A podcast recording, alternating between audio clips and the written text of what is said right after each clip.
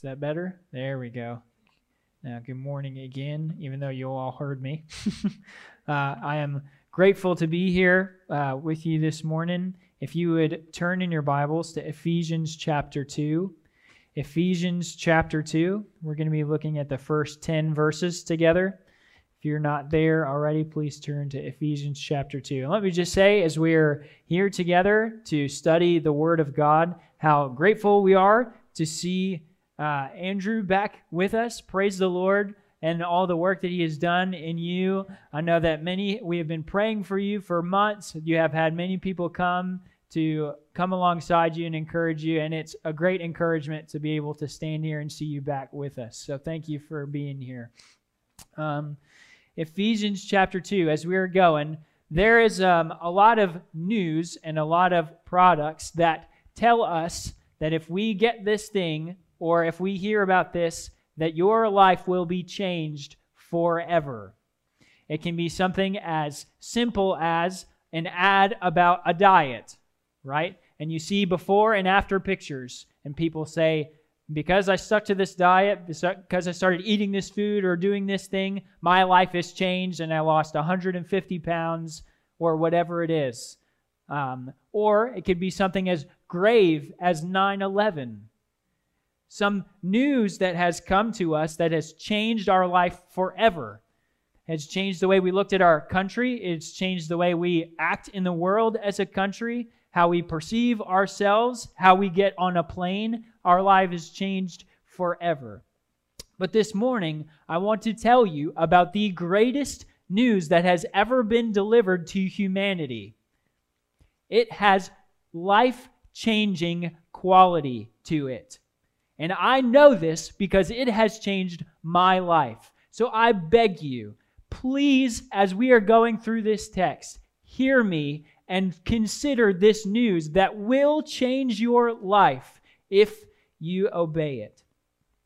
So I pray as we go through this Ephesians chapter 2 that we would be able to see three right responses to the greatest news in history, three right responses to salvation and as we read this text together, would you stand with me as we read Ephesians chapter 2, verses 1 through 10? And as for you, you were dead in your transgressions and sins, in which you used to live when you followed the ways of this world and of the ruler of the kingdom of the air the Spirit who is now at work in those who are disobedient. All of us also lived among them at one time, gratifying the cravings of our flesh and following its desires and thoughts. Like the rest, we were by nature deserving of wrath. But because of his great love for us, God, who is rich in mercy, made us alive with Christ, even when we were dead in trespasses and sins. It is by grace you have been saved. And God raised us up with Christ and seated us with him in the heavenly realms in Christ Jesus, in order that in the coming ages he might show the incomparable riches of his grace expressed in kindness to us in Christ Jesus. For it is by grace you have been saved through faith. And this is not of yourselves, it is the gift of God, not by works, so that no one can boast. For we are God's handiwork, created in Christ Jesus to do good works, which God prepared in advance for us to do. Thank you. Would you be seated? As we look together at Ephesians chapter 2, this is the greatest news that I could share with you. This is the greatest news that anyone could ever communicate to you that humanity has ever received. If you are going to be obedient to this text, your life will be drastically changed forever. And not only this life, but the life that is to come. So, we see three things, three ways that we need to respond to this great salvation that God has offered to us. First, we need to refuse our old life.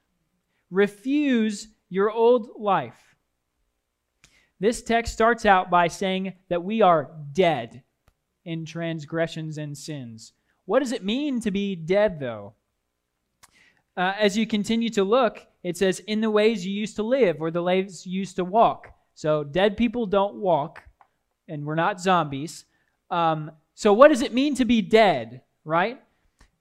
It, it's not non responsive because they're walking, right? So, what does it mean? Well, let's look at the first time the concept of death is mentioned in our Bibles. And you guessed it, it's in Genesis. Genesis chapter 2, God gives a command to Adam and Eve, and he says, And the Lord God commanded the man, saying, You shall surely eat of every tree of the garden, but of the knowledge the tree of the knowledge of good and evil you shall not eat. From the day you eat of it, you will surely what? Die. Right? Now, Adam and Eve were there and they ate of said tree. Did they die physically, immediately? No. That's right. They did not die physically, not immediately. So, what did they experience? They did experience death. They experienced the consequences of living contrary to God's plan immediately. So, they started living life and getting consequences of death. And we see that in all these curses. Uh, Lauren is about to experience one of them in a few weeks, right? That it is painful to give labor uh, in those things, right? So that's all we need to know about how separated we are, right? In the, in the Levitical law, if you touch something that is dead in the Old Testament, you cannot be in the presence of God. And all of these unclean laws, a lot of scholars have tried to sum those things up. And these things that are associated with death separate us from God. Isaiah 59 2 says, But your iniquities have made a separation between you and your God, and your sins have hidden his face from you so that he does not hear. Romans 3:23 For all have sinned and fall short of the glory of God. Romans 6:23 For the wages of sin is what?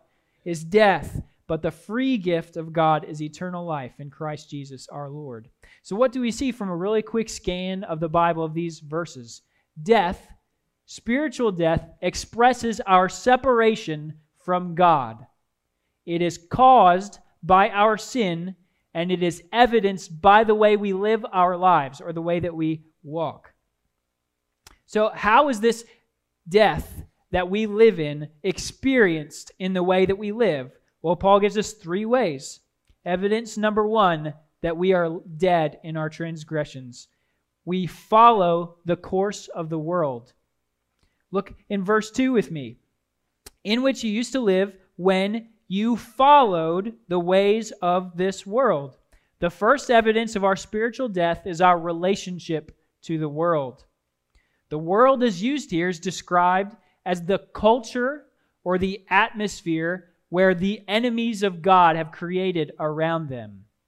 So it's not just the people, but as people who are sinful live in community with one another, there is death everywhere. There are consequences everywhere. This world and these people who are against God, that is the ways that we used to follow, those who are dead. And 1 John chapter 2 tells us, "Do not love the world or the things in the world. If anyone loves the world, the love of the Father is not in him. For all that is in the world, the desires of the flesh, the desires of the eyes, and the pride of life, is not from the Father, but is from the world. And the world is passing away with its desires but whoever does the will of God abides forever. So if those are our options, it seems crazy that people are following the world, right? But those people are being deceived. We have been deceived. Why? Because the things of the world are tempting, right? Knowing uh, a doctor says you should not eat these foods doesn't make it an easy decision, right? Why? Because those things are tempting to us. And the world is good at temptation, is it not? There's a, a New York Times article in 2007 uh, where there was a study done on advertising and how many ads people watch in a day. This is 2007. They came to see that people, on average, saw up to 5,000 advertisements a day. That's in 2007. That's before the smartphone, right? Imagine how much has changed since then. Facebook in 2019 reported $69 billion in advertising dollars in 2019. $69 billion. Advertising is an expensive business, and everyone wants in on it. The world wants your attention on anything and everything except God, except His Word, His church, and eternity. So, what's tempting you this week? What biblical principle are you called to question and doubt because of the world? What part or aspect of the character of God is impugned in your mind because of what the world is throwing at you? What horrible news or what horrible event is causing you to doubt the character of God? Matt Chandler says if you are not confident in the authority of the scripture, you'll be a slave to what sounds right. And that's where we are. We followed the world. If you don't have the Holy Spirit in you, revealing the scriptures and a commitment to follow them, you will get your morality from the world. We know we are spiritually dead because we are following the course of the world. The second evidence that we are dead is we follow the prince of the power of the air. Look again with me in verse 2 in which the ways you used to live when you followed the ways of this world and what? The ruler of the kingdom of the air. Do you believe in spiritual beings? Like, really believe them? What does God's word tell us? They exist. But we live in a materialistic age. If I can't see it, touch it, or smell it, it does not exist. But the biblical authors describe a world that is supernatural, where spiritual beings exist in the realm of the air. We are in the midst of a spiritual war. Go back with me to Genesis 3 again. Did you, did you catch a character being there with Adam and Eve? Genesis 3. Now the serpent was more crafty than any other beast of the field than the Lord God had made. And he said to the woman, Did God actually say, You shall not eat of any tree in the garden?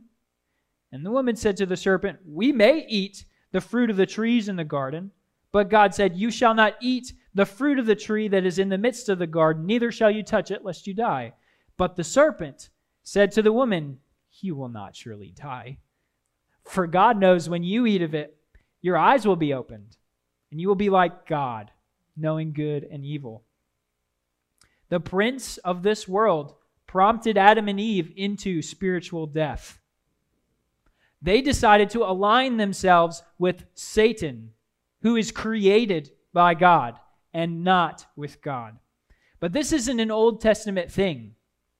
Romans chapter 1 For although they knew God, they did not honor him as God or give thanks to him. But they became futile in their thinking, their foolish hearts were darkened. Claiming to be wise, they became fools, exchanged the glory of the immortal God for images resembling what? Mortal man and birds and animals and creeping things. What does that remind you of? Therefore, God gave them up in the lusts of their hearts to impurity and the dishonoring of their bodies among themselves, because they exchanged the truth about God for a lie and what? Worshipped and served the creature rather than the Creator who is blessed forever. Amen. So, this is Paul, again, And it's interesting that Paul puts these things this way. Doesn't it sound like Genesis 3? They decided to serve a created creature, Satan, instead of God. They decided, I'm going to align with somebody else and not God. His way sounds better than God's way. I'm going to follow you. We are under the wrath of God and spiritually dead because we would rather follow the devil than submit to God. Colossians chapter 2 that we read a little bit ago, it's a sister passage to this. I hope you hear some of those similarities as we go through this again. Colossians chapter 2 verse 8. See to it that no one takes you captive by philosophy and empty deceit according to human tradition, according to the elemental spirits of the world, and not according to Christ. And skipping down in Colossians 2 to what we read, and you who were dead in your trespasses, and the uncircumcision of your flesh, God made alive together with him, having forgiven all our trespasses by canceling the record of debt that stood against us with its legal demands. This he set aside, nailing it to the cross. Catch this. He disarmed the rulers and authorities and put them to open shame by triumphing over them in them. So, in this passage in Colossians 2, Paul is saying, Don't let anyone take you captive. But we have been taken captive. We have followed the devil. We have followed the world. And part of the salvation that we receive is God triumphing over these powers and over Satan and snatching us back out of his hand.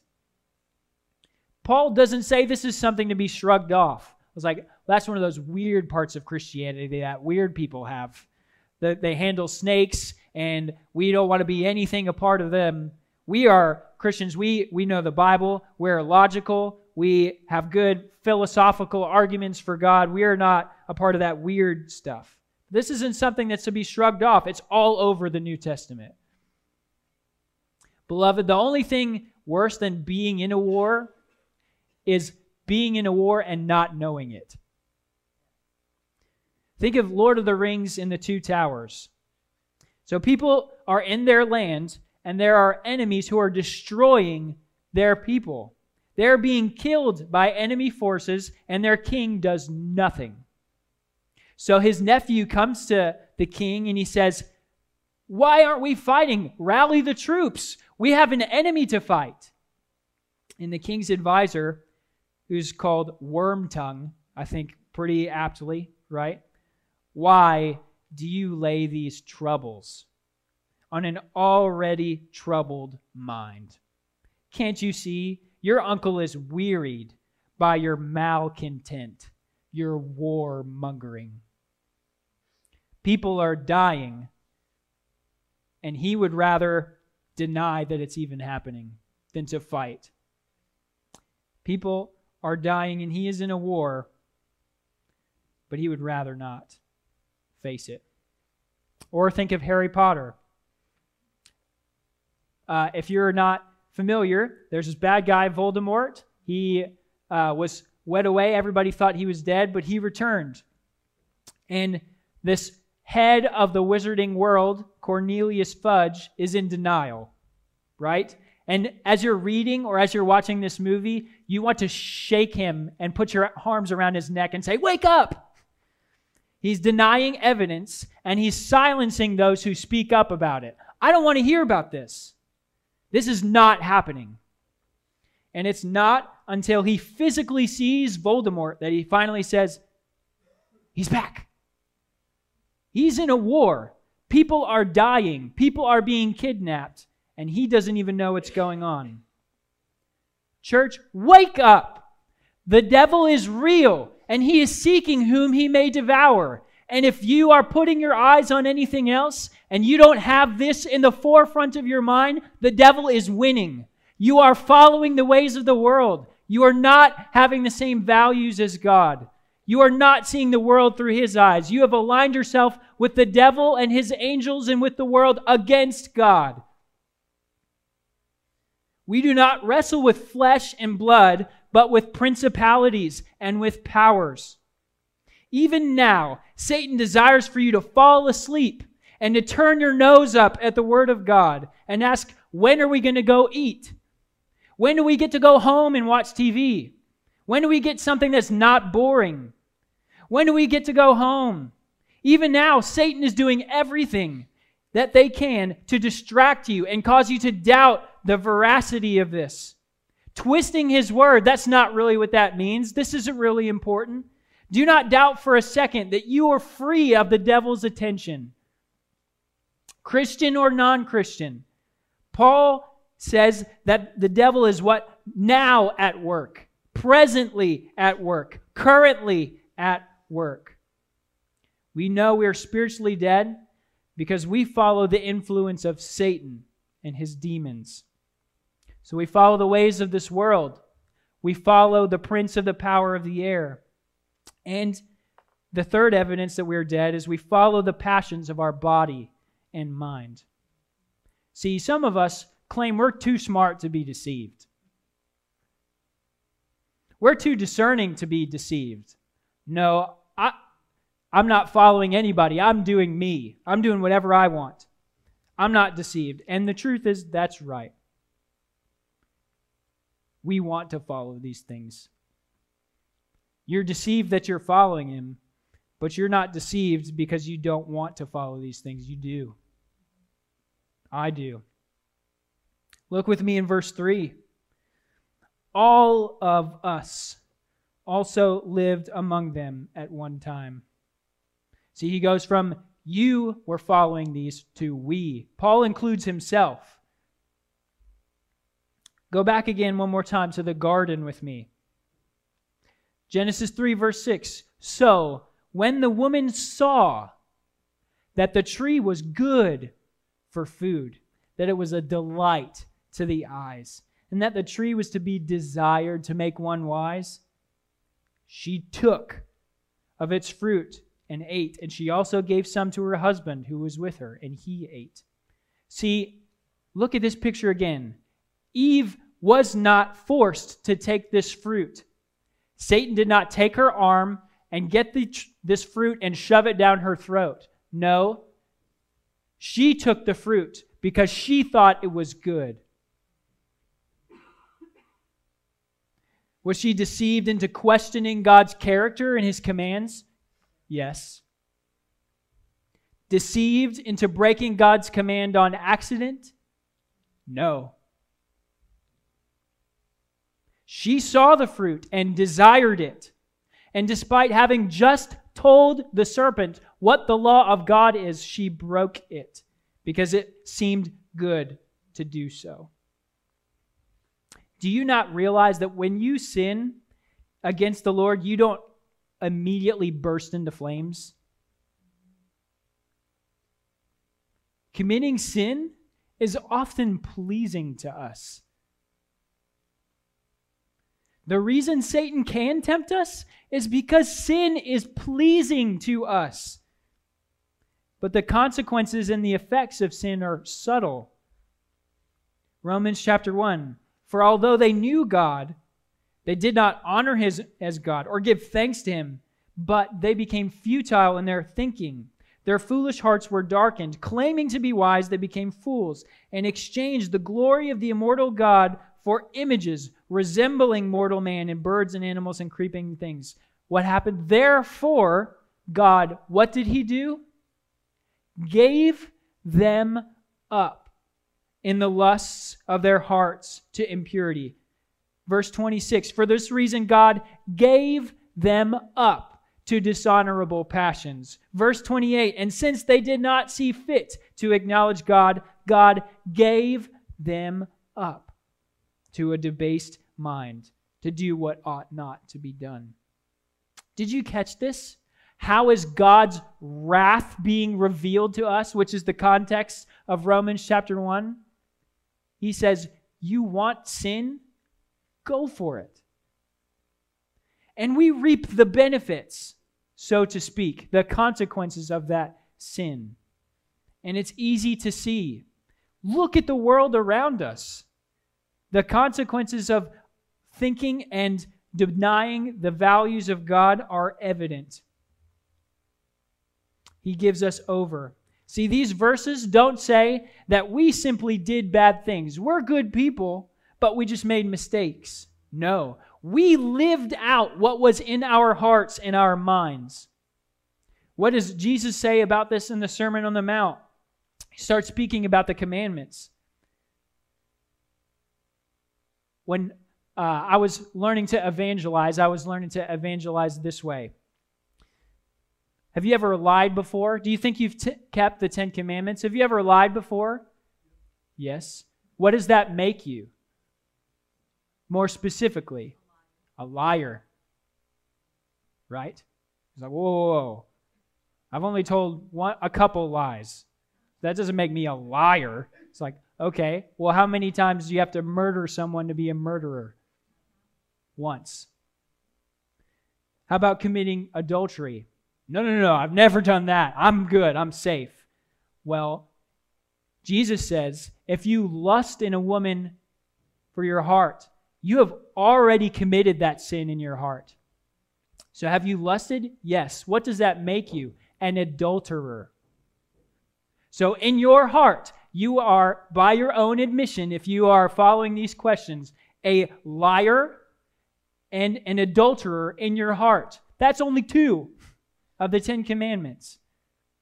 And that's not, we've made mistakes. This is the depths of who we are. It's really important for us to acknowledge and be aware of the influence of, this, of the world and of Satan. But Christianity isn't a dualistic religion. I'll say that again. Christianity isn't a dualistic religion. What do I mean by that? This is not God versus Satan. And we're damsels in distress in the middle. We're neutral. No. We're not getting to decide who we cast our lots in with. See, we don't need a, a little cleaning around the edges. We need heart surgery. We aren't damsels in distress, though through no fault of our own, we were just swept off of our feet and helpless. No. We're God's enemies. We hate God. Have you come to terms with this reality? Do you see your own life in this text? Do you see your life in these terms? Would this describe your life? Do you know the depth of your separation from God? Look again at verse 3, my friends, among whom we all once lived. There are no exceptions, for all have sinned and fallen short of the glory of God. He emphasizes we at one time lived this way. Many of you can say, Yeah, I see that in other people.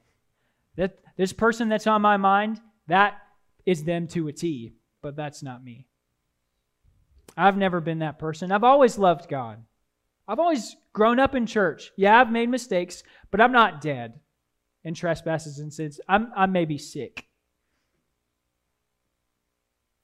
That sounds like the publican that Jesus speaks about. He goes into the temple and he prays out loud, God, thank you that I'm not like this tax collector, for he is a sinner. I have kept your laws and I am clean. Or like the elder brother in the story of the prodigal son or the two lost sons. If you haven't been coming to Sunday school, I encourage you to come because this story of the prodigal son that we know is about two sons, and both are just as lost. One is farther away from God's house, one is closer to his house, but just as separated from the heart of God, just as in need of a Savior. I read an article that put it like this The human condition, according to these verses, prior to salvation is multidimensional in nature. Socially, it was lived according to the age of the world.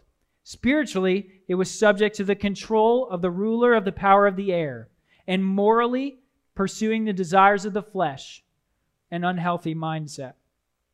Beloved, I beg you, how are we to respond to these things? Reject your old ways. Do not live in them any longer. Do not set this to the side and say, That's not me. Reject them, own them, Reject the world. Reject Satan and his demons. Reject the sinful desires and passions of the depths of your own heart. But even so, we are still separated from God and expelled from his presence because of sin. We earned this death. We merited it. For the wages of sin or death. If you are not in Christ right now, the Word of God says you are dead in your trespasses and sins. And even Paul here tells us the consequences. Look with me in verse 4, or the end of verse 3, excuse me.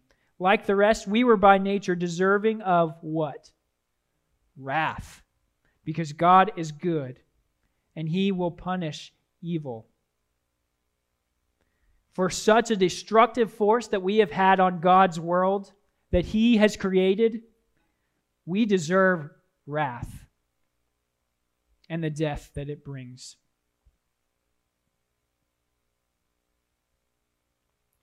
But God. But God. Are these not the two most wonderful words you have ever read? He is not obligated to save us. We are dead. We spit in his face, just like we read earlier. We wished him dead. Said, I would rather take your stuff. And he loves us. First, we reject our old ways, then we rejoice in the Savior's work. Look with me in verse 4. This work is from his heart. Salvation is not something that God is obligated to by outside forces. He would be totally within his rights to let us all face judgment, to let us all go to prison, to let us all face hell forever. And it would be fair because we have been criminals. We've not just broken the law, at our heart, we love sin. He'd be right to save no one. But this sal- salvation, what is it caused by? Verse 4 But because of his great love, because God, who is rich in mercy, he is rich in these things, and it comes from his heart. No one forces him to do these things. This is just who God is. Mercy is not giving someone something they deserve. So when someone slaps you in the face, what do they deserve? You get slapped in the face. But you do not, you withhold that from them, that's mercy. Withholding punishment. Grace is giving someone something they don't deserve. So when someone slaps you in the face, you give them a gift. That's grace. God does both of these in salvation. He withholds his wrath from us that is rightly due us, and he gives us a beautiful gift in salvation and redemption. Are any of you familiar? This is a beautiful illustration of God's love. Do you have any of you seen The Hiding Place about Corrie ten Boom or read this book? If you have not, I think it's on Amazon. It is amazing. It is the story of Corrie ten Boom. She's from Holland back in World War II, and her family hid Jews from the Nazis during World War II. I said that already. And because of their Christian faith. And they were found and they were taken to prison in Ravensbrück and she survived the prison camp and went there with her sister who died. And after she got out of this, her faith was strengthened because of going through these things. And she traveled around the world talking about God's love. And she even went to Germany preaching forgiveness in Christ. And she talks about one particular um, time that she did those things. She goes to this church and is preaching about forgiveness and how all of our sins have been thrown into the sea. But she sees a figure, and she sees in the crowd whom she recognizes as one of the soldiers who beat her in Ravensbrück. And this is how she describes that. It came back with a rush. The huge room with its harsh overhead lights, the pathetic pile of dresses and shoes in the center of the floor, the shame of walking naked past this man. I could see my sister's frail form ahead of me, ribs sharp beneath the parchment skin. Betsie, her sister, how thin you were. Betsie and I had been arrested for concealing Jews in our home during the Nazi occupation of Holland. And this man had been a guard at Ravensbrück concentration camp where we were sent. Now he was in front of me, hand thrust out. A fine message, Fraulein. How good it is to know that, as you say, all our sins are at the bottom of the sea.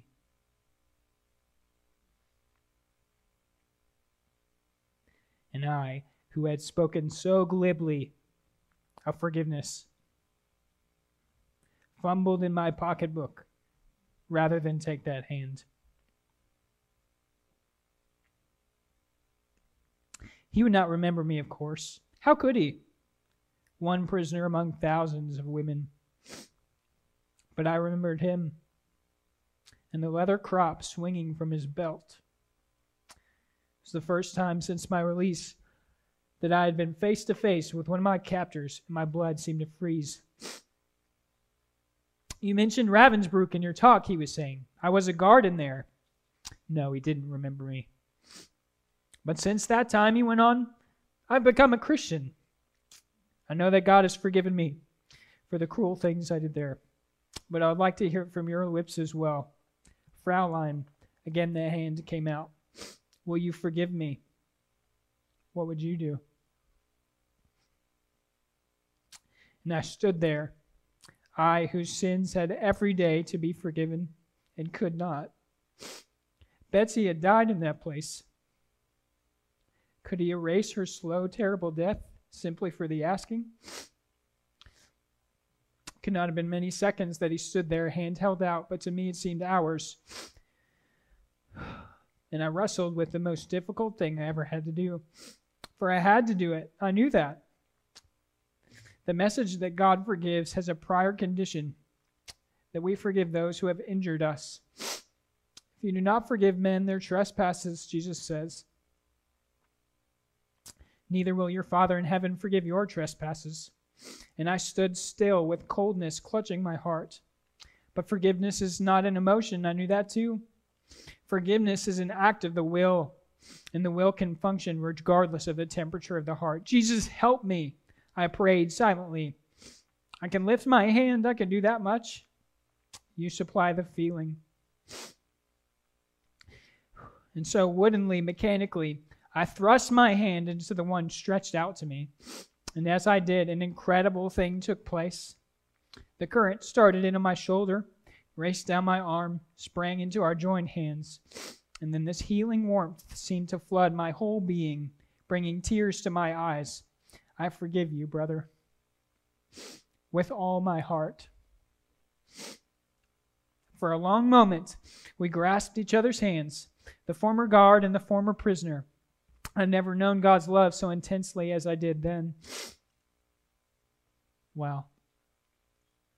Romans 5 8 says, But God shows his love for us, in that while we were yet sinners, Christ died for us. What a mighty God we serve. Our hearts overflow into sin, but God's heart overflows in mercy and grace and love. And God isn't even done yet. I know I'm out of time. I'm trying to move fast.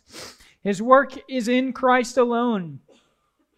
It not only springs from his heart, but is in Christ alone. Notice that all these things that he gives us are only found in Christ. And it points us back to Ephesians 1, where he says all these same things about what Christ has already done.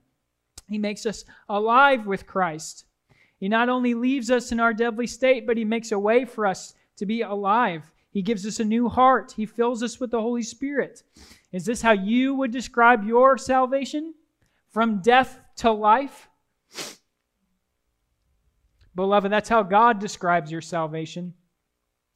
It doesn't have to be radical from going from drug dealer to preacher, but it does go as radical from death to life.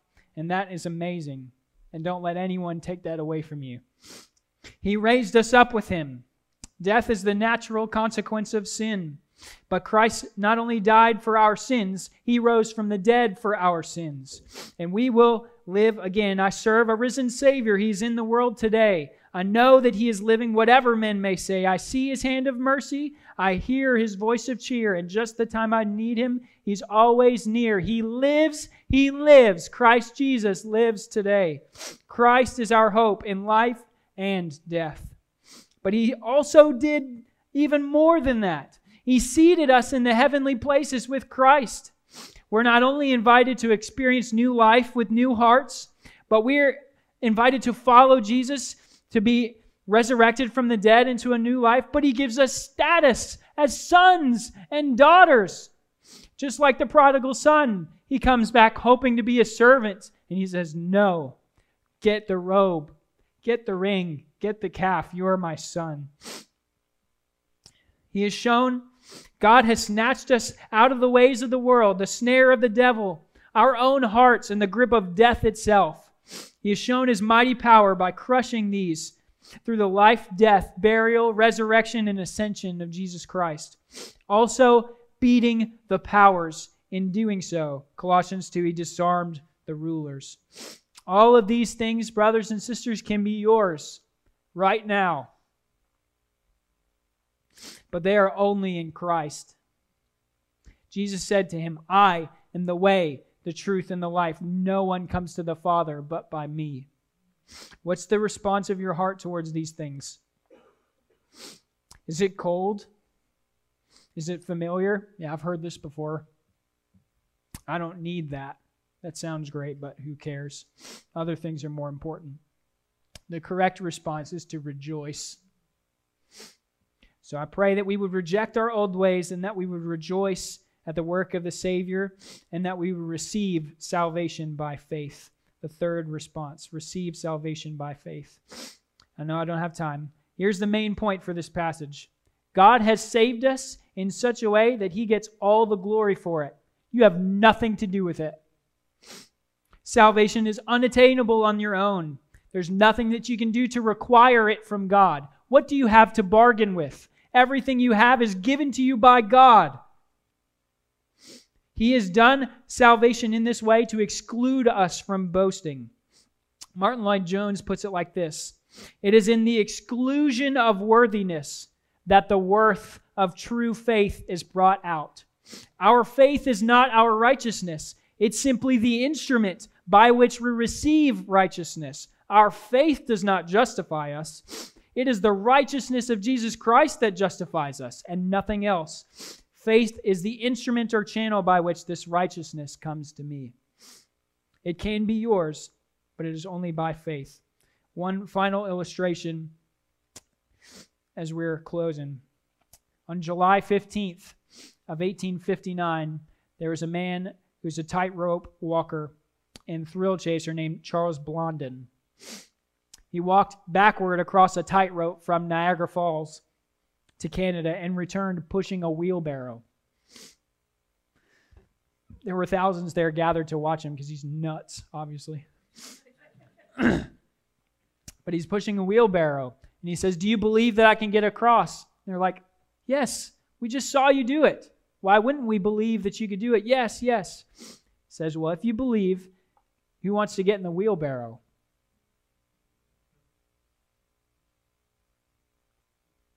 See, some of you have the kind of faith these onlookers had. Yes, I believe that, that God exists. I believe church is a good idea. But when it comes to living it out, when it comes to getting in the wheelbarrow, you're silent. See, biblical faith is the kind of faith that gets in the wheelbarrow.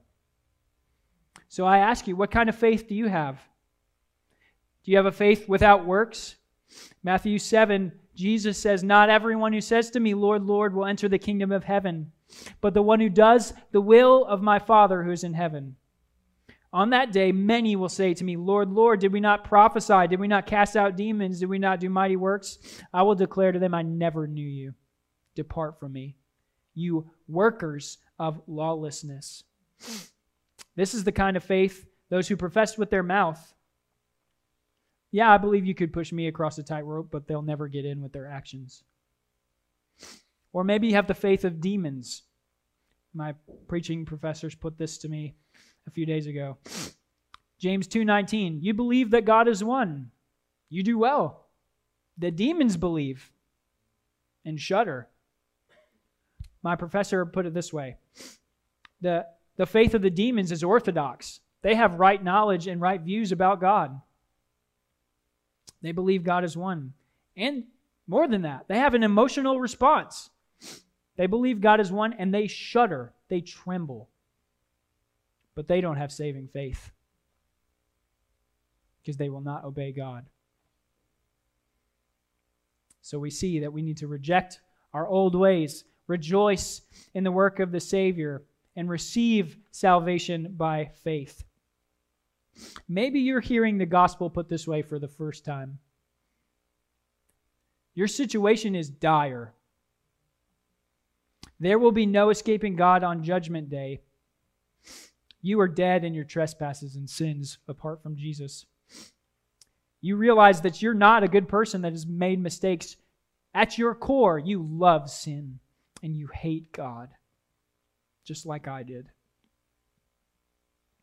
You're following the ways of this world, following the ways of Satan, throwing your lot in with him instead of God, and indulging what, whatever seems right and good to you, regardless of what the world says. And you're asking, That's me. What do I do? Romans 10:9 says, "If you confess with your mouth that Jesus is Lord and believe in your heart God raised him from the dead, you will be saved." Three quick things from that. Confess with your mouth that Jesus is Lord. So in front of others, you say that God is my Lord, he is my master. Whatever he commands, I will do because he is in charge of my life. I give him the keys to the whole house. There's no room off limits for him and that He is God, He is Lord, He is Yahweh, He is one with the Father. And believe in your heart that God raised Him from the dead. If you believe that He has lived a perfect, sinless life, and that He has died on your behalf, and that He really did rise again from the dead, you will count it, will be saved. Romans 10 13, everyone who calls on the name of the Lord will be saved. If you are that person this morning, cry out to God for forgiveness. Confess Jesus Christ as God and Lord of your life today. God's word promises if you get in the wheelbarrow, you will be saved today. Christian, maybe you've become cold to your salvation. How do you respond to this? Ask God to break your heart and remind you how great a salvation He has won for you. Ask Him to burden your heart for the dire situation of those around you that you have the access to the gospel that they need. Ask for opportunities to share the gospel with them. Maybe you're a Christian, you've been sitting on your ticket to heaven and have not engaged in the spiritual war that is going on around you. You aren't learning to obey all that God has commanded. You're content with having a comfortable mental assent to Jesus. Beloved son and daughter of God, that comfortable mental assent to Jesus that saved doesn't exist. It's nowhere in the New Testament. In closing, Ephesians chapter 2 For we are his workmanship, created in Christ Jesus for what? For good works, which God prepared for beforehand, that we should walk in them. See, our old state was we walked in our own desires according to the ways of the world and of the devil and of our heart. But now, God does not desire us to go to neutral and sit on a shelf. No, He desires us to walk, to live the way that He intended us to in the first place. God didn't simply punch our ticket to heaven. He has saved us not to bring us back to neutral, but to live in a way that represents Him. See, life, spiritual life, expresses our salvation to God, caused by His grace, access through faith and evidenced by the way we walk or live our lives. The proper response to salvation is to refuse your old way of living. Rejoice in the Savior's work and receive salvation by faith. Beloved, is this is not you today. The devil is doing everything he can to tell you that anything is more important or this is not true or I don't like what I'm hearing, but it is true. This is the greatest news that you will ever hear, but it is not coming to you by default. You must receive it by faith. Do that today. Would you pray with me?